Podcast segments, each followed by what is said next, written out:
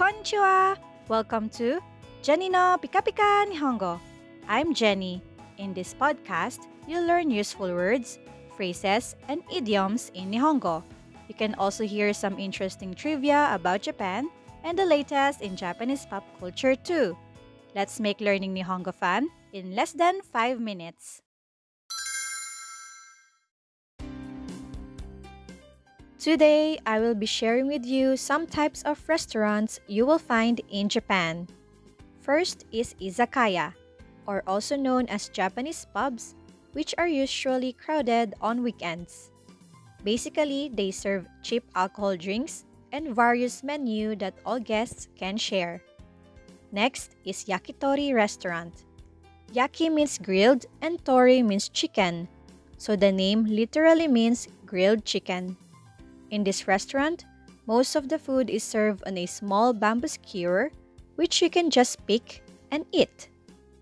Next is the well-known sushi restaurant. There are two types of sushi restaurant. The first type is a restaurant with a counter and few tables.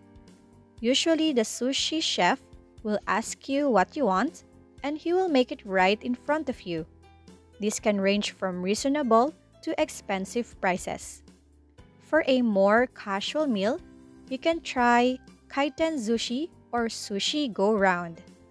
This restaurant will offer you sushi on plates that are presented on a conveyor belt.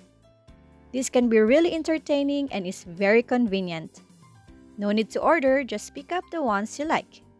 This kind of restaurant is very famous, especially for tourists. Lastly is kaiseki restaurant. Traditional restaurants usually serve kaiseki meals, which is multi-course dinner. Often kaiseki is composed of more than 10 dishes and is often served in a Japanese-style room with tatami flooring and a low table with cushions called zabuton instead of chairs. You may also try kaiseki meals in a ryokan or Japanese inn. That's all for today. These are just some of the restaurants you can enjoy in Japan. Can you think of the other restaurants? Comment below and let me know some of your favorites. And that's today's episode of Jenny no Pika Pika Nihongo. Thank you for listening, and I hope you learned something new today. Don't forget to follow and join me again next time to learn more Pika Pika expressions. Please check out Jenny no Pika Pika Nihongo on Facebook. You can find the link in my profile. Mata ne, which means see you later!